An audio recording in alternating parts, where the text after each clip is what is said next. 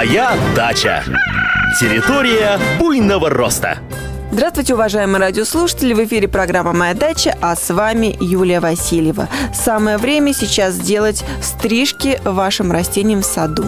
У малины есть множество сортов, уход за которыми значительно различается. Если у вас растут ремонтантные сорта, то сейчас пора удалить однолетние побеги, которые же отплодоносили.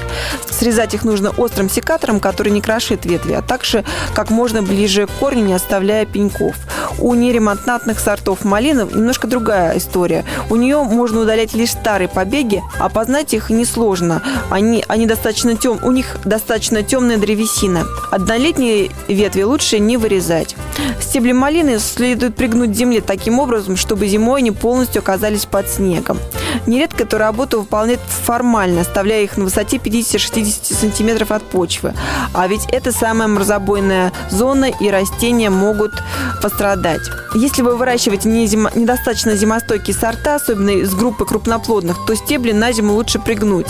Делать это нужно в середине осени до наступления морозов, так как от холодов они становятся хрупкими и ломкими. Лучше их пригнуть к земле и пришпилить металлическими скобами, а также укрыть либо мульчирующим материалом, опилками или сухими листьями. В таком состоянии малину стоит оставить до весны. Смородина также нуждается в обрезке, но удалять в нее лишние ветви и старые нужно после листопада. Тогда без труда можно опознать все лишнее и удалить. Как правило, старые листья бывают поражены опасными заболеваниями и вредителями, такими как смородиновые галицы и стекляницы. Личинки галицы повреждают главным образом одно- и двухлетние ветви. У таких побегов листья желтеют и засыхают, а на местах повреждений появляются темные вдавленные пятна. А так что учитывайте, и обрезку надо проводить в следующей последовательности. Вначале находим ветви, пораженные вредители. Для этого каждую сильно сгибаем, э, и поврежденные обязательно надламываются вырезаете их до основания, либо до здорового места. Все побеги с механическими повреждениями обязательно удаляйте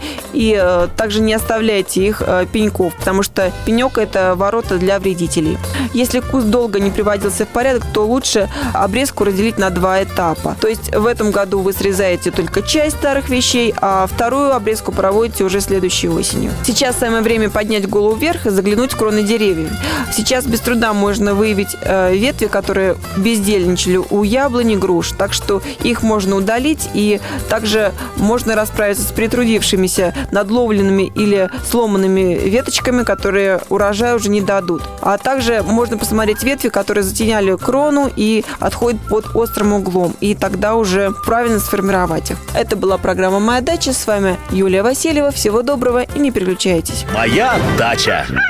Территория буйного роста.